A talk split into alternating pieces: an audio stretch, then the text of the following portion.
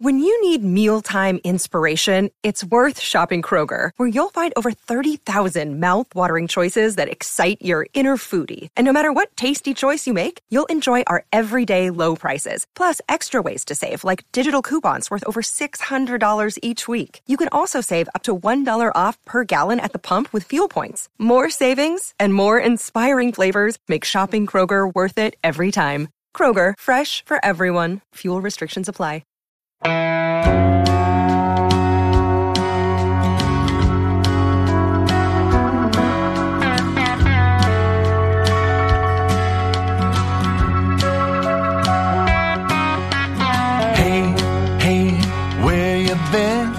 Buckeye Talk is about to begin. Hey, hey, hey, come on in. Back to Wednesday Buckeye Talk from Cleveland.com. It's Doug Lesmerises. We're going to talk a little bit about recruiting on this podcast, and we'll probably do recruiting again on Thursday. Stephen will be back on the Thursday pod. He and I are planning to be out there as I record this Wednesday morning uh, at Ohio State's first recruiting camp of the summer. They have a bunch scheduled in June. This one on Wednesday, June 1st, is the first one. And then they got a bunch of official visits, right, lined up in the month of June. And so on this podcast, we're to, I have a guest. His name is um, Bud Davis. And I just came across him on Twitter. And he dove into the data on some recruiting things that I thought were interesting. Sort of the numbers behind when guys take official visits, what percent convert into commitments based on when they come. I think everybody and, and Bud talks about this. There's this sort of uh, anecdotal perception that you want the last official visit for a player, right? That when guys are making their schedules or whatever, you kind of want to be at the end. So he has data on that. And then when we get done talking with him, we'll come back and talk about some of the guys who have official visits scheduled with Ohio State and other schools, how we might want to p- apply the data that Bud's talking about to a couple specific circumstances with some of Ohio State's major targets they have lined up here in June. They have a bunch of guys coming in on the June 10th weekend, a bunch coming in on the June 17th weekend, and a whole bunch coming in on the June 24th weekend. So we'll talk a little bit about them. And then again, Steven and I will be out at this recruiting camp on Wednesday, and the plan is we'll come back on the Thursday pod, and Steven and I will talk about some of the guys that were out there, some of the things we saw, some of the things we learned. And then at the end of the week, we have to get to the Wisconsin preview because we're doing one a week here, going through Ohio State's schedule. We've done Notre Dame, Arkansas State, and Toledo. Good Wisconsin interview lined up. This Wisconsin game is pretty interesting. They have some pretty interesting players, and I think you guys will want to hear that at the end of the week. But the good news is Stephen will be back on the pod. He's back feeling better. And uh, but we're for right now, again, this guy's name is Bud Davis, and we're going to talk about the analytics of recruiting some recruiting things he crunched the numbers on in college football, then, then some things about the transfer portal, and a little bit about um, how well teams have to recruit in order to be a championship level team and how Ohio State fits into that. A little different. I thought it was an interesting conversation. I think you guys will enjoy it. Thanks as always for joining us here on Buckeye Talk. Very excited for today's guest. He's Bud Davis. He has a PhD in geology. Possible, Bud, that you are the smartest person ever to appear on this podcast. You're certainly the smartest person on this two person podcast. So, Bud Davis, thanks for coming on Buckeye Talk. Yeah, you're, you're giving me a lot of credit. We'll see how we'll see how it goes before we make those big claims. Uh it's uh, it's a low bar. It's a low bar here on Buckeye Talk. So, Bud, this is the magic of the interwebs. Bud was tweeting about something, and somebody that I follow, an analytics person, I try to follow a lot of analytics people, both in college sports and in the NFL. I think retweeted some of your work, Bud, into my timeline. And I was like, well, this is interesting. And then all of a sudden, there's a direct message, and you're so gracious as to agree to come on Buckeye Talk because what you are doing, we're going to talk about different pieces of work that you have done. We're getting inside the numbers of college football here. But one of the most interesting things, you're doing some things with recruiting and as we were talking before we got started, you just said you're just sort of curious because there's a lot of things that we believe about recruiting strategy and visits and that kind of thing. And you just sort of thought there wasn't a lot of data that had been applied to those recruiting situations, right? Yeah, I mean it's it's you know if you've been on message boards or or Twitter for a while, you usually see kind of some of the same stuff um, get repeated over and over and kind of taken as fact. But you know, I'm always curious in, into what the actual data says and and diving into that. Um, so that's really how I, I kind of get some of the more interesting questions that I like looking at.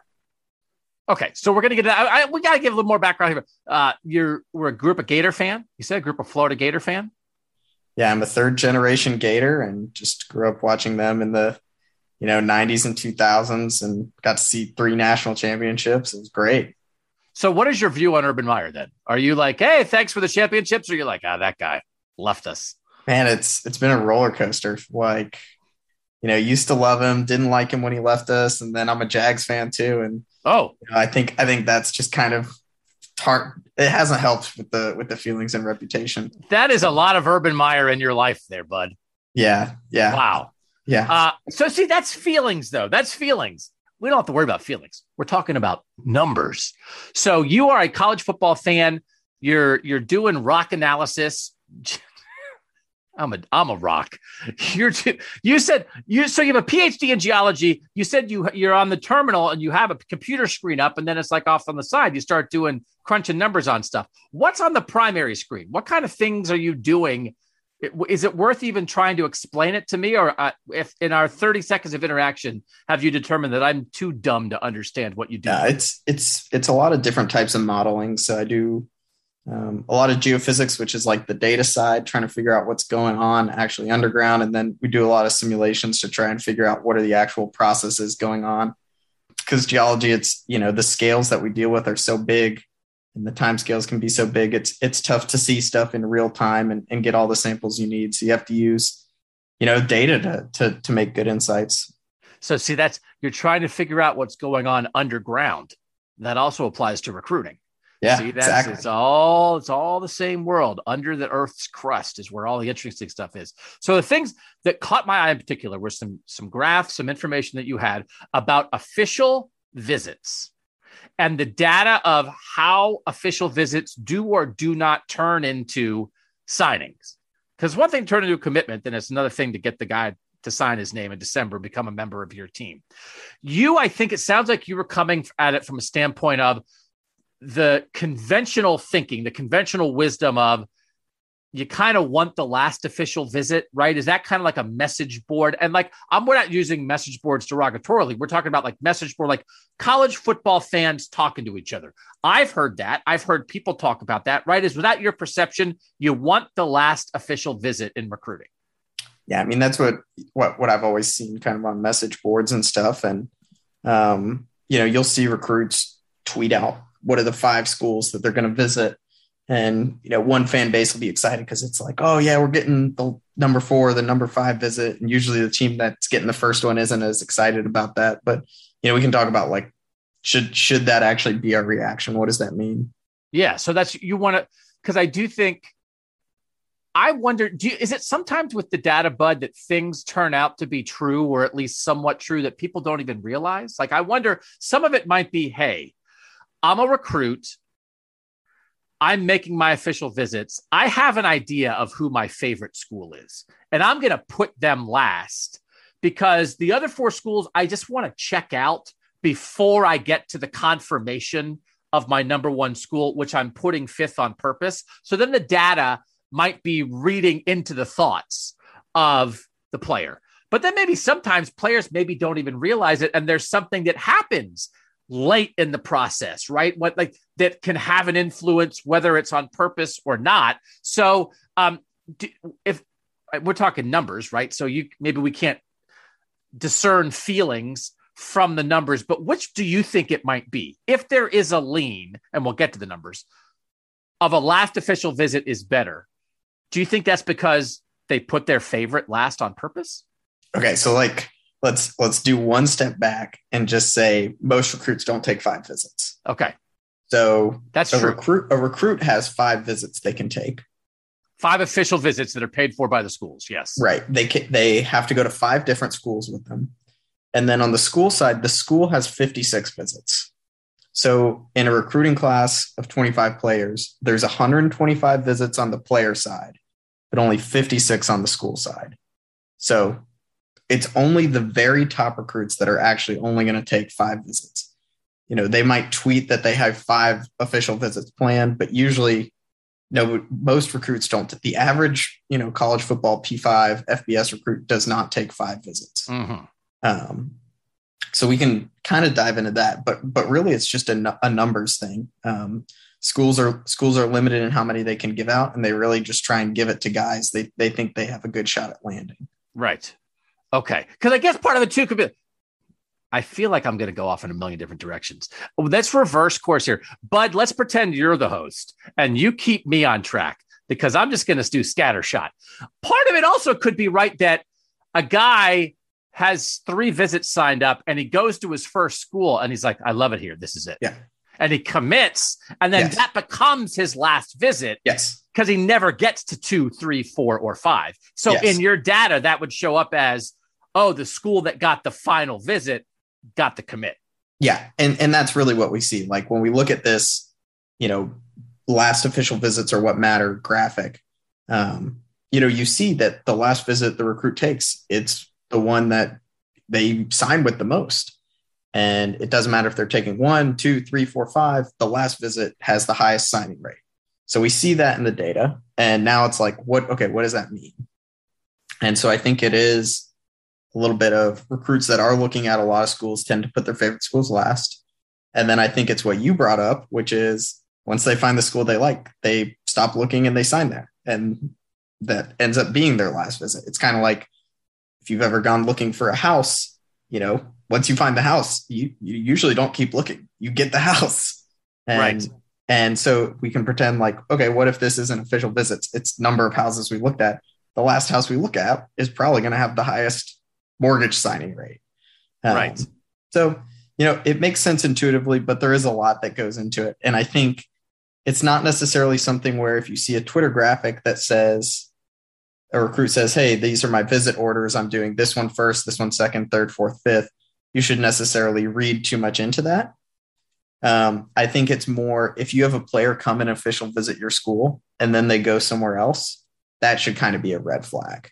Okay. So don't read too much into their schedule because it also might be like, well, you know, my mom had to work and my dad was out of town and this is when we could do this and then yeah. this drive was longer or this is just the school said hey come on this weekend yeah. because a bunch of our other recruits are coming that weekend we want you here then even if that makes us third out of five and we think so so don't overread the schedule but one of the pieces one of the numbers that you have in one of the tweets that really caught my eye is sort of what you just mentioned it's that um, basically if if a if a a recruit officially visits your school and then takes another official visit after that official visit, you have less than a 25% chance of signing them. Yeah.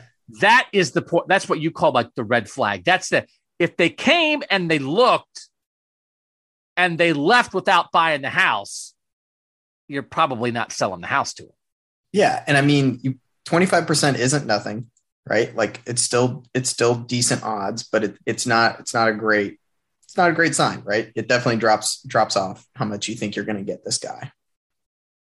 Is there anything in the data that you think recruiting directors at colleges should attempt to use? Because the one thing about maybe the biggest schools have unlimited resources, but there are still rules about how many visits you can have people come on, as you said, 56 visits. There is still, still a finite amount of time, the coaches that you send out. Is there what information would you suggest that people who are running the show try to use out of what these numbers say? Is there anything? Yeah, I mean, I think a little bit would just be kind of what we talked about. You know, if you start seeing these red flags, it's okay to just give up on a sunk cost. Um, don't keep pouring coaching time and recruiting resources into somebody who's moved on. Um, I think that's probably the biggest way I would use these data. Um, you know, you can kind of look at when official visits have the highest signing rate. Recruits that visit in the summer sign at a lower rate than, you know, in the fall or winter. But that's a little bit, that's just how classes fill up and spots fill up and right. official visits get used. Um, so that's, you know, a little bit of a signal in there. And I think a lot of people kind of know that already that you know, guys that are visiting this time of year are really probably looking at a few different schools um, and feeling it out. So you would say, so I do think it, it matters again in the month of June. You know, there are a lot of guys who are Ohio State's going to have official visitors sort of like the second week in June, the third week in June, the fourth week in June. There are a lot of guys who have set up their schedules. I'm going here, here, here, here, and here. But it would be reasonable for Ohio State fans listening to this to say, okay, if there's a guy visiting Ohio State from June 17th to 19th, if he doesn't commit to Ohio State in the two, three, or four days after that visit, and the next weekend he's somewhere else, don't hold your breath. I think I think it's it depends. I mean, I think every recruit's a little bit different. I think it's just setting expectations. You know, when a guy's on campus for an official visit, maybe you're thinking we've got a 40% chance to get him. And then if he goes somewhere else, drop it down in your head from 40%, you know, almost a coin toss to now, you know, 25%, 20%. And it depends where he goes and how many other places he goes. And every recruit's different. But um, I think just kind of having these probabilities in your head when you're like looking at your recruiting class coming together and trying to pencil guys in. Um, you know, we tend to be over over optimistic. Like I think everybody that Florida's targeting is going to end up signing with Florida, and we've got a great shot at this guy and this guy and this guy. And if you read the Florida mess- message board, it reads like that. And really, these are guys that you should probably be dropping their chance of signing with Florida. Um, you know, the more they're going other places. So it's just stuff to to keep in mind. Okay. Okay.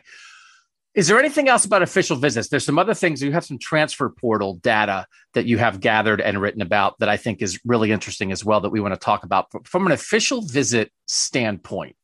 Uh, is there anything else inside the numbers? Is there? Any, I don't know if you've broken anything down. Is there anything different between conferences on official visits? Is there anything geographically or position wise about players? Because I know you've done some of that with the portal, which we're going to get into. Yeah, I what, haven't what, looked into that as much. I've looked into a little bit how you know recruit ranking influences it, and you know we see these highly rated guys that do a lot of official visits.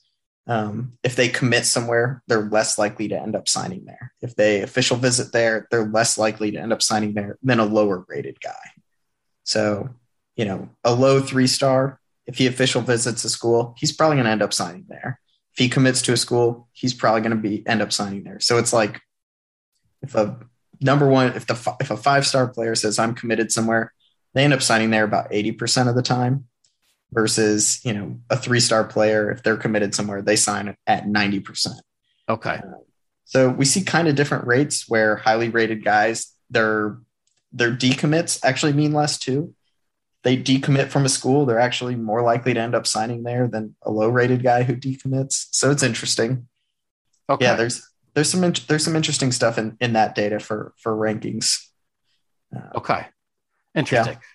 All right, so well, let's take a quick break here on Buckeye Talk. When we come back, we, we want to get into even more data with Bud Davis, who is kind enough to share some of his time with us here on Buckeye Talk. I just think when you can try to find a couple answers, everybody's looking for an edge in recruiting. And if you can find a little, how you spend resources is such an important part of that. You you can't you can't throw um, time and money away, mostly time away on guys you have a really low chance of getting because it's going to cost you a guy that you actually had a good shot at. Anyway, next, more with Bud on Buckeye Talk. Back with Bud Davis. Where can that, if people want to follow you on Twitter for when you drop these morsels, what's your Twitter handle? Yeah, it's at J Bud Davis, the letter J, and then Bud Davis. Okay, all one I, word. I would suggest you people follow him. Um, where typically do you do? I know there's a Substack that you've written on. If people want to find your writing, I mean, just follow you on Twitter, and then if you write something, I assume you tweet it. But where do you do you have an outlet where you typically write, or how, are you making any money off this? Or are you just some millionaire geologist who just does this for fun? I do this mainly for fun. Uh, I've done a couple articles for for Florida specific stuff on uh, a Florida site called Read and Reaction, and then a lot of the bigger college football stuff will go on uh, the College Football Numbers Substack, um, where you know a lot of a lot of college football analytics people will write. Um, so that's a really good good resource. I just subscribed to that today. And Yeah, uh, there's it- a there's like a million things on there that I already want to read. Yeah, it's a it's a great resource. But I had a podcast I had to get to because I had this guy named Bud Davis who was coming on it, so I couldn't read everything. Uh, but it's it's I, I I really like. Listen, it's not the end all be all, but it adds to your knowledge of how these things work. And again, I'm telling you, I don't know if Pantoni ever listens to this thing. Every little edge matters, and I've talked with Mark Pantoni, who's the director of recruiting for Ohio State, one of the best in the business of what he does, formerly of Florida. You know Mark Pantoni, Bud, back in the day. Nick and Yeah. Pantoni and Volt and all the Meyer crew, they all come up to Ohio State.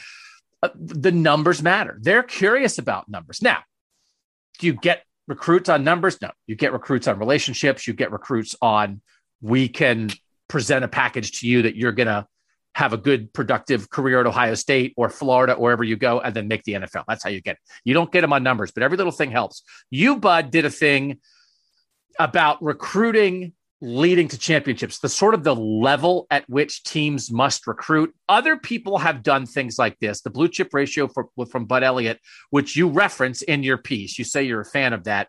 He certainly helped maybe start that conversation of trying to quantify recruiting and how it does or does not turn into um, a championship level team.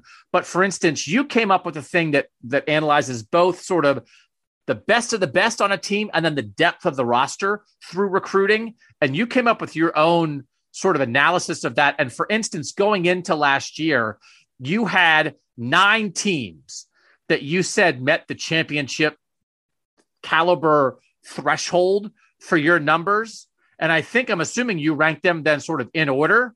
And your number two team was Georgia. So you got it right. It's like that. So it's like, oh, like when you do that, does that make you think like, well, yes, this is correct then, because you had Alabama number one, Georgia number two, and they were the two teams that made the college football national championship. By the way, Ohio State third in in this rating that you came up with last year. Seems interesting. Again, a lot of this, there's there's such a small group that really recruits at the top, the top, the top, the top.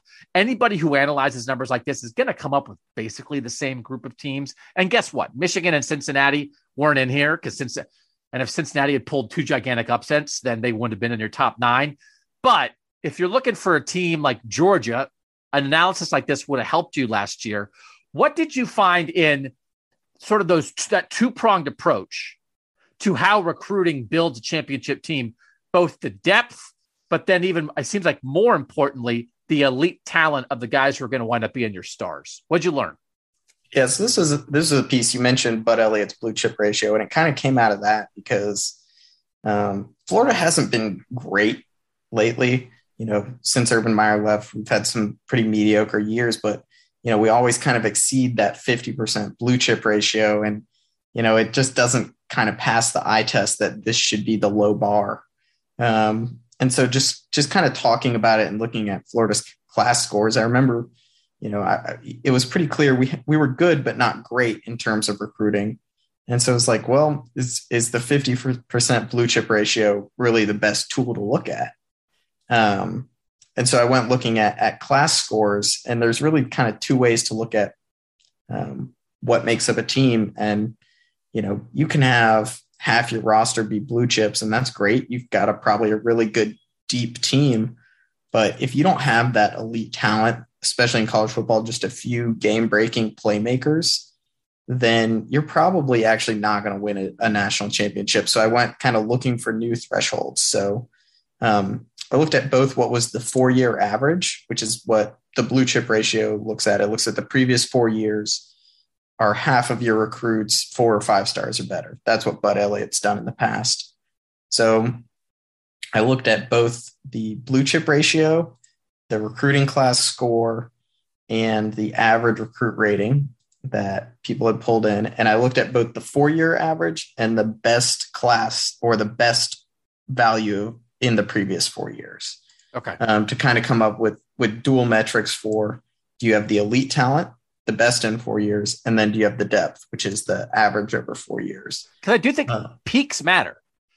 Like, yeah. Oh, yeah. Like depth is good, but peak, you better have a peak in there somewhere that's not Yeah. just good all the time. Right, exactly. Um, and you kind of see that with like 2016 Clemson, 2010 Auburn. Like those teams are kind of crummy in if you look at the four year values, like they hadn't recruited great, but there's usually one elite class that's mixed in with them too. Um, and that elite class really just helps bump you up. So this kind of helped, you know, make sense for what I had seen with Florida, where, you know, it looked like we've got pretty good depth, but we never just had the those guys, those one or two, three or four just mm-hmm. dudes that make a big difference um, for getting to that next level to actually be competing like at a, at a playoff level. Um, so kind of putting this together, like now I now I kind of usually look for two things. Um, and I, I like recruiting class scores. I think those do a pretty good job of like capturing capturing depth, capturing elite talent in recruiting. And so I look at, you know, a four year weighted average at around 261, which is basically like over four years, you need to average a top 10 class. Okay. And this is like the recruiting class scores on 247 sports. Yeah. It's that total that yeah. you get at the end of like, oh yeah, your your class yeah. is 323.61. Yeah. Yep. And you know, it is kind of influenced by the size of the class, but I but that adds to depth. That that yeah. influences depth, right? Right. So I think it does a pretty good job. So I like, you know, if over four years you're averaging a top 10 class, you've probably got good depth on your team. But then you probably also need to mix in one top five class. Um, so if you're getting one top five class every four years and you're averaging a top 10 class, then you've probably got pretty decent talent on your team to compete for a championship. And I think that's kind of the, you know, back of the envelope numbers I look at now in recruiting. So again, the nine teams that then met your threshold for a year ago: Alabama, Georgia, Ohio State, Clemson, LSU, Texas, Texas A&M, Oregon, and Oklahoma. Yep. I do think that peak factor in there that's where you're differentiating yourself some sort of the, the blue chip ratio that you've got to it can't just be average top 10 it's you got to throw in like a top five here or there. Again yeah. for like ohio state that's hey we're good we're good we're good and then here's the class with chase young and j.k dobbins and jeff okudah and guess what? Those are the guys that get you over the top in the end. And if you just yeah. had good without a peak like that it's it's probably not good enough. Um Okay, I think that's valuable. I think that's a that's a next level to a thing that a lot of people have become aware of with blue chip ratio. So I like that. Right? You take data and then you you, you add more data. You read yeah. you that's size. I believe is that the and you try you try and make it informed by like what you've seen on the field, what you've seen play out, right? Like like you try like my eyeballs tell me this. Is it true? Let me yeah. let me check the data that's out there and then add my eyeball thing with and get more data on my eyeballs and yeah. now here you are. You so using thought- using that using that metric that we just talked about it excluded florida. And that was something that i actually liked to see because i didn't think florida had the recruiting talent to be championship caliber last year. And we your eyes your eyes are telling you that over this yeah. a, a, period of years. Hey yeah. this ratio is saying we're in the mix. My eyeballs are telling me no we're not. Yeah. So and it's part of the reason i think dan mullen got fired. Because of your research no, no, no, because he wasn't bringing in that, that that elite talent, and and the fans at large knew this. We didn't have the elite talent to compete with Georgia. Um, right. Yeah. Dan Mullen, if Dan Mullen was aware of your research, he he would have called you out in press conference. Who is this Jay Bud Shaw? Some kind of rock doctor trying uh, to tell me how to recruit? I, I don't know if that's four his, days a year. Yeah, I don't know if that's that's his vibe. I think he would have more just scoffed and moved on. People do people call geologists rock doctors?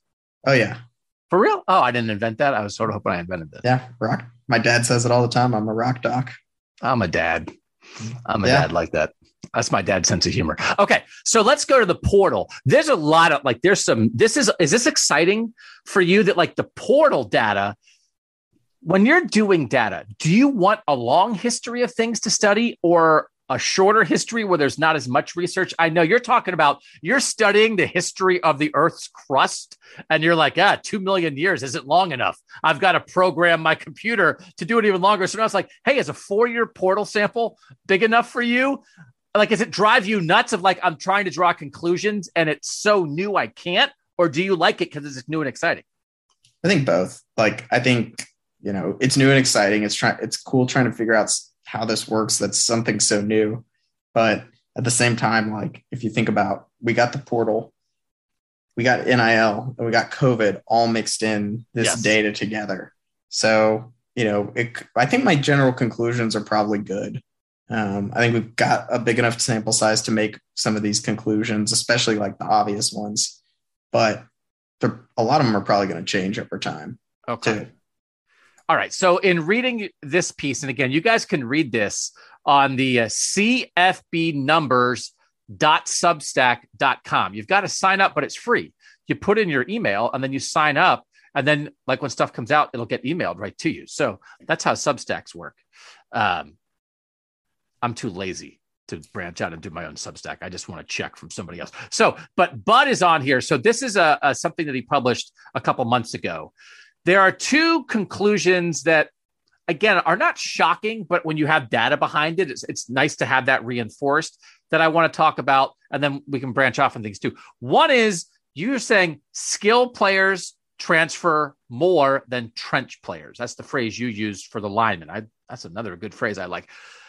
Skill versus trench more skill guys go. What did you think of that conclusion? Did that match your eyeballs or were you surprised by that it was a little it was it was kind of shocking to me how clear it was um, I think I thought you know it was definitely worth looking at position rates of transfer, um, and you know QB makes sense. Like yes, yeah, there can only be one QB on the field at a time. If you recruit one per class, so the guys are going to feel left out, and so it's like okay, QB makes sense.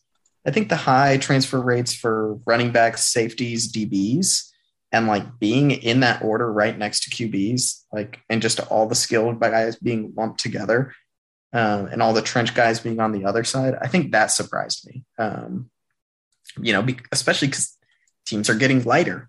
You know, there's a lot of wide receivers on the field at once. There's DBs rotate more.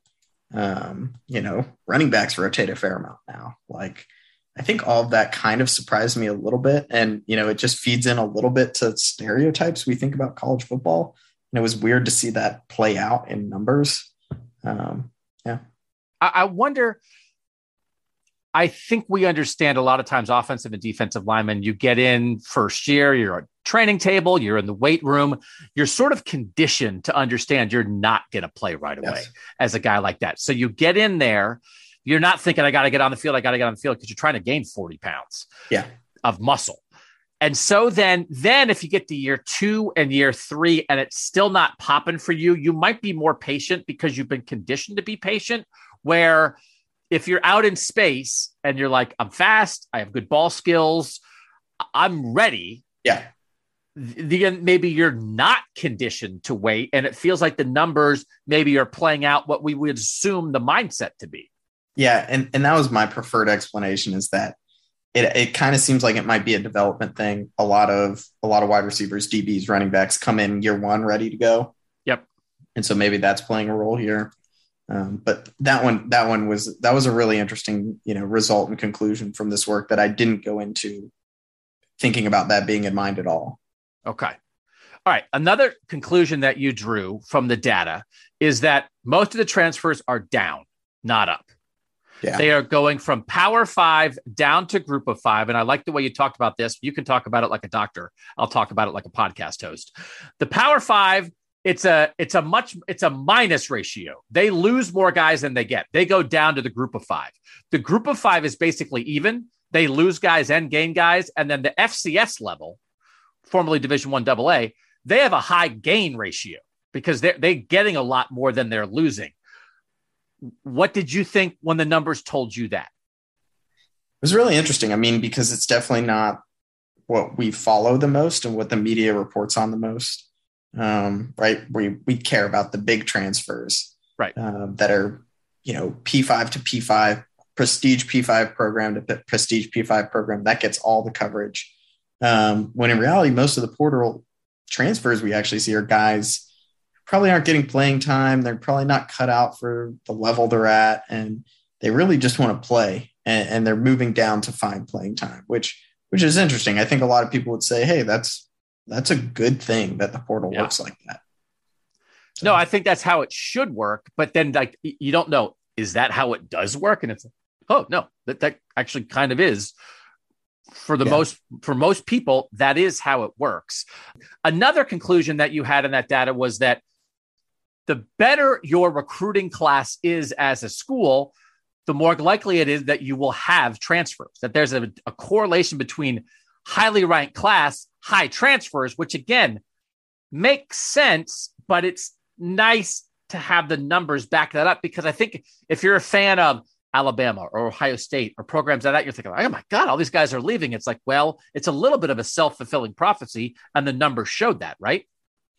Yeah. And, you know, we saw it with really good classes and also really big classes. Okay. Um, both of them have high transfer rates. And I think both of them are, are caused by the same thing, which is competition for playing time.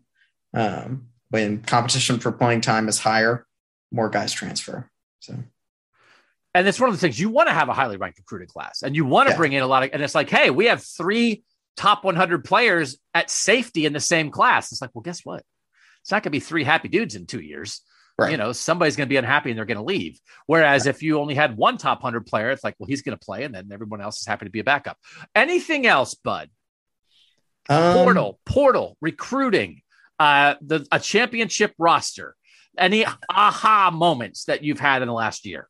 Kind of kind of little surprising things is always like trend breakers and um, in the transfer data i thought it was really interesting to see that five stars and really highly rated guys buck the trend so for most recruits you see it you know the higher rated the player the more likely they are to transfer and then it drops off right at the end for the oh. most highly rated guys they actually transfer at a pretty low rate um, what was the know, threshold of that as like the highest? Like, where did you draw that line for the highly rated guys when it drops off? Like top twenty five guys in the class, or right, right around right around five stars. So probably top forty, top thirty guys. So there's 32 five stars every year.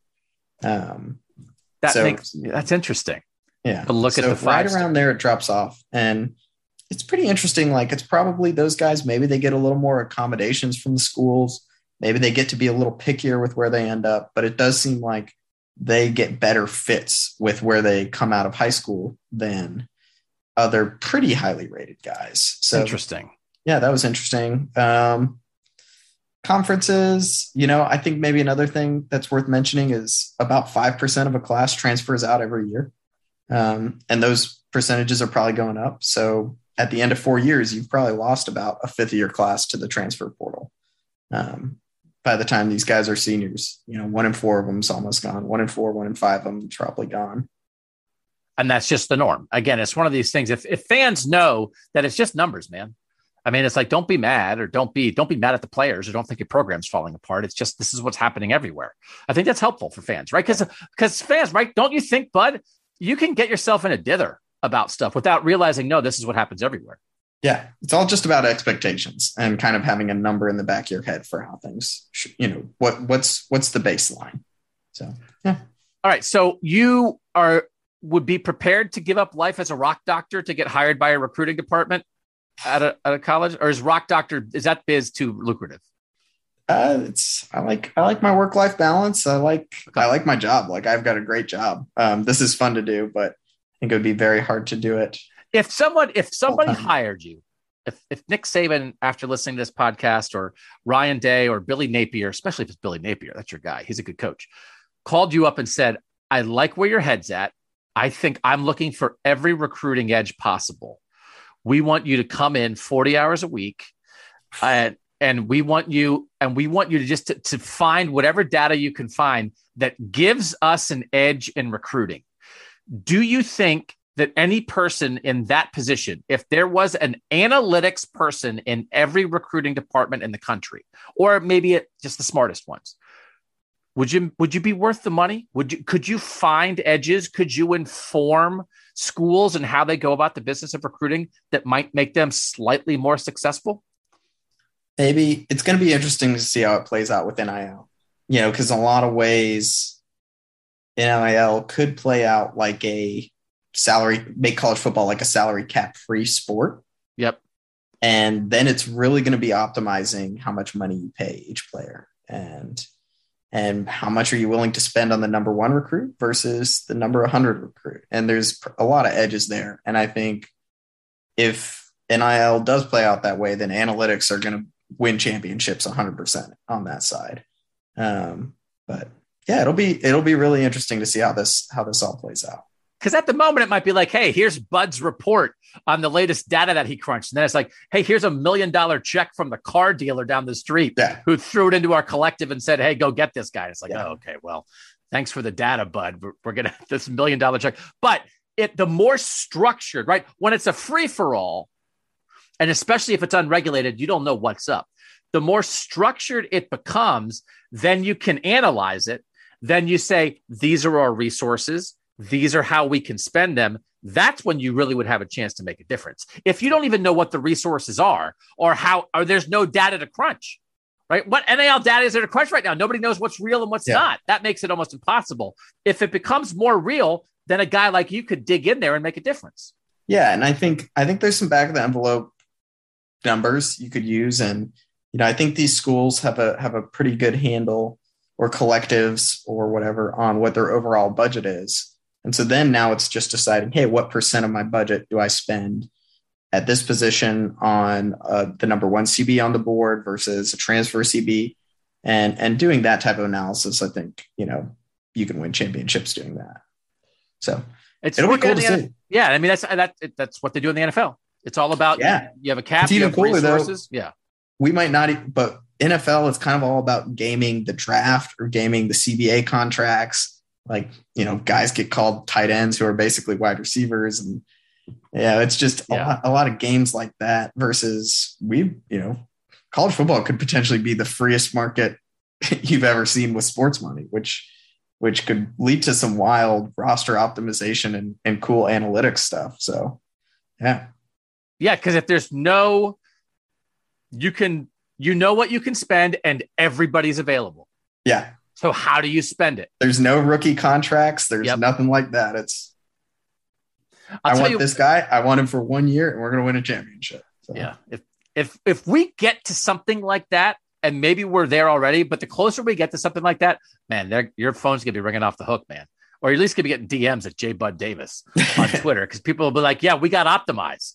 We got to figure out because now we can spend it. We're allowed to spend it. Now we got to figure out how to spend it the smartest way to get our bang for the buck, for the most production at the most important positions at the highest level players." Yeah, so I looked into this actually a, a little bit a while back. Um, you know, where the positions and roster depth? How should you kind of allocate it? You know, QB, your QB one's the most important. Um, you know, and then it's it's like CB one, linebacker one, safety one, you know, wide receiver one, running back one. Those are like those guys on your roster. If you lock those up, you've got really you've pro- and you think you've got some of the best ones um, in the country, then you're probably going to win a championship. You know, uh, and I've kind of come at this a, a few different ways. That was like some analysis I did with um, some Sports Info Solutions, which is a really cool resource. Mhm. Um, they have some some techniques to assign numbers to guys who are just like blocking on a play. Um, they have on off stats is, is what they're called. Um, so it's kind of a cool way to look at you know how important each position is and how is depth important at each position. So yeah, it'll be neat to see if that if that type of stuff starts happening. I feel like you could have made some money doing data analytics like for bagmen back in the day. it's like, hey, if you're gonna, sh- which recruit should you put ten thousand dollars in a in a sack and drop off in a parking lot? Wh- How do you maximize it? That would have Yep. been. Uh, you could have donors like su- boosters subscribing to your Substack just to figure that out. Uh, Bud, thanks for the help on this, man. I I am fascinated by this stuff, and I do think every edge matters. Right, every Yeah. edge matters. Yeah. So it's fun. Well, thanks for having me. I've enjoyed uh, enjoyed talking with you. All right, you can follow him at J Bud Davis on Twitter. We will come back and wrap up this conversation next on Buckeye Talk. All right, so this applies some Bud Davis thinking then uh, to some of the people that Ohio State has visiting this month. So they have kind of a handful of official visits um, this June 10th weekend, next weekend not this coming weekend, but the next. I always get confused by next, like this weekend, next weekend. The June 10th weekend, handful of guys. June 17th weekend, more guys. Decent number of those are guys who are already committed who are making their official visit. So that's kind of a different animal, not really the same thing. But then the last weekend of the month, June 24th weekend, they have a lot of people in.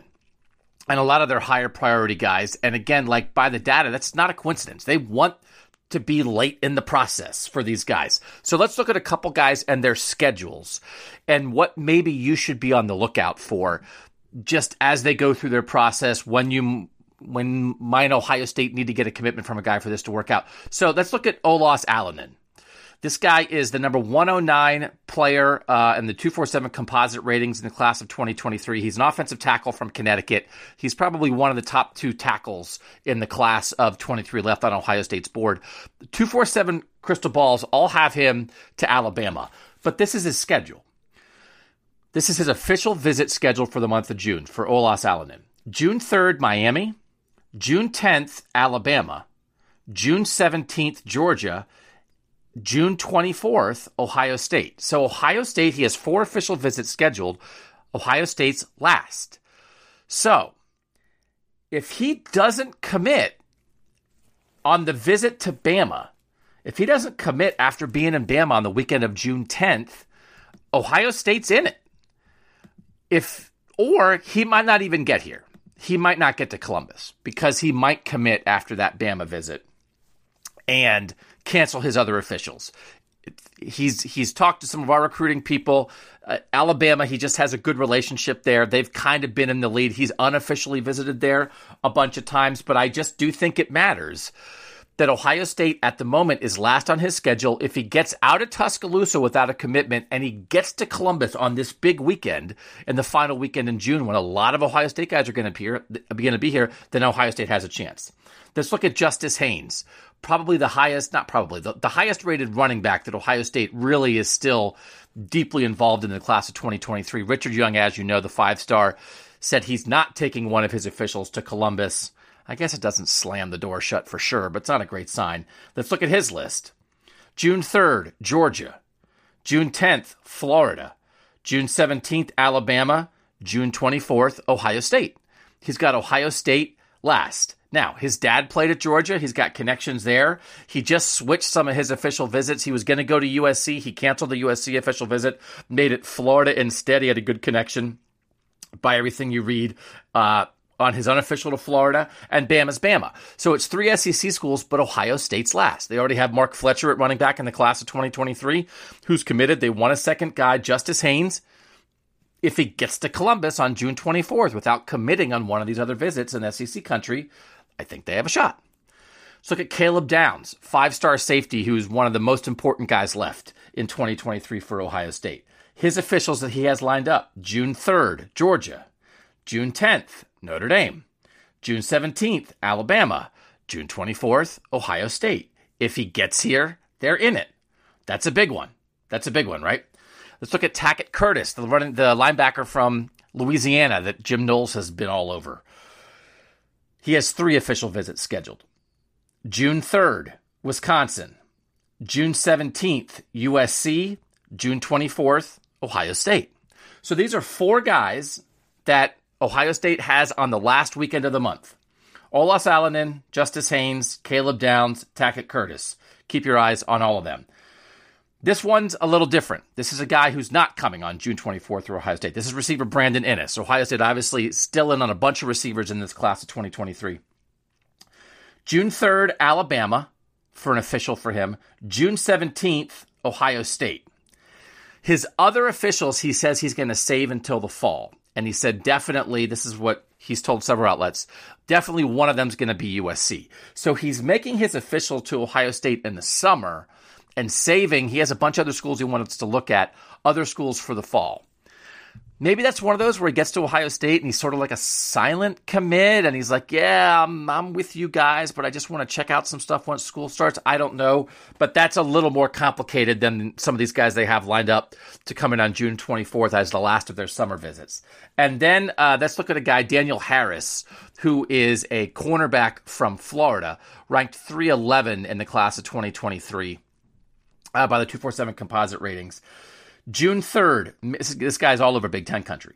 June 3rd, Michigan. June 10th, Ohio State. June 17th, Georgia. June 24th, Penn State. So that's one where Ohio State's early on his list. They are not late. And again, Maybe his parents have a thing. Maybe, you know, it, there's just the schedule worked out, the travel plans, the plane tickets, right? I mean, there's a lot of things that do go into it.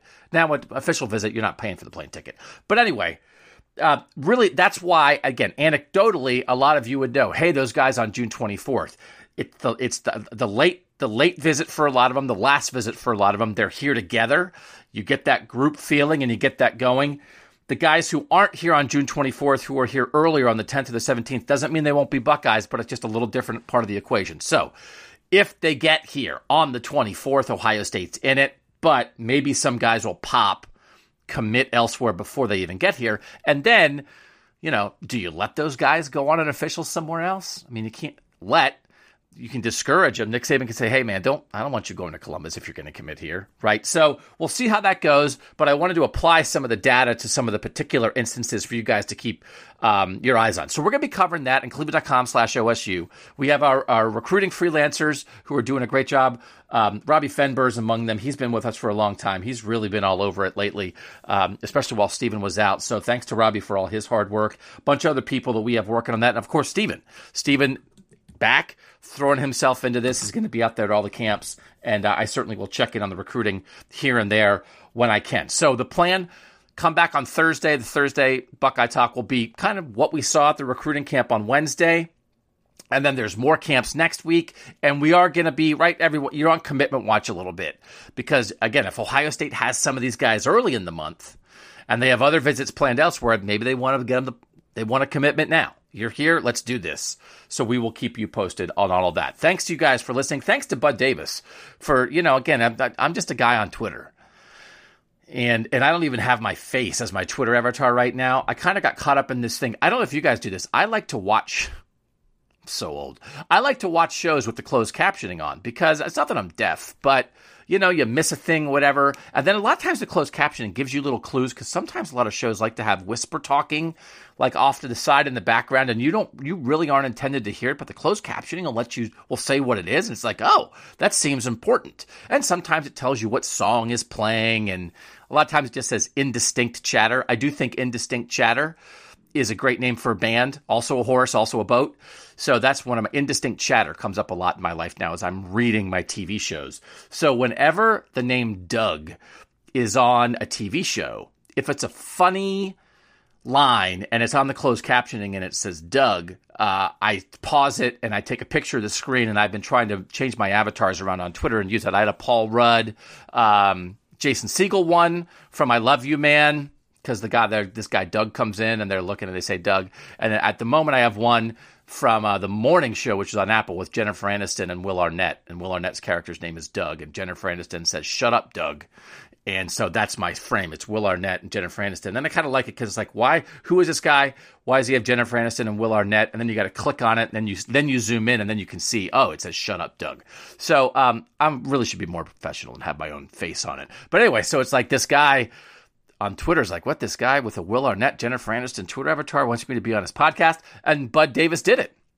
So I like having people like that on with a kind of a different view of things, helps inform us in the way we look at things. And so I liked Bud. Thanks to him for being on. I like you.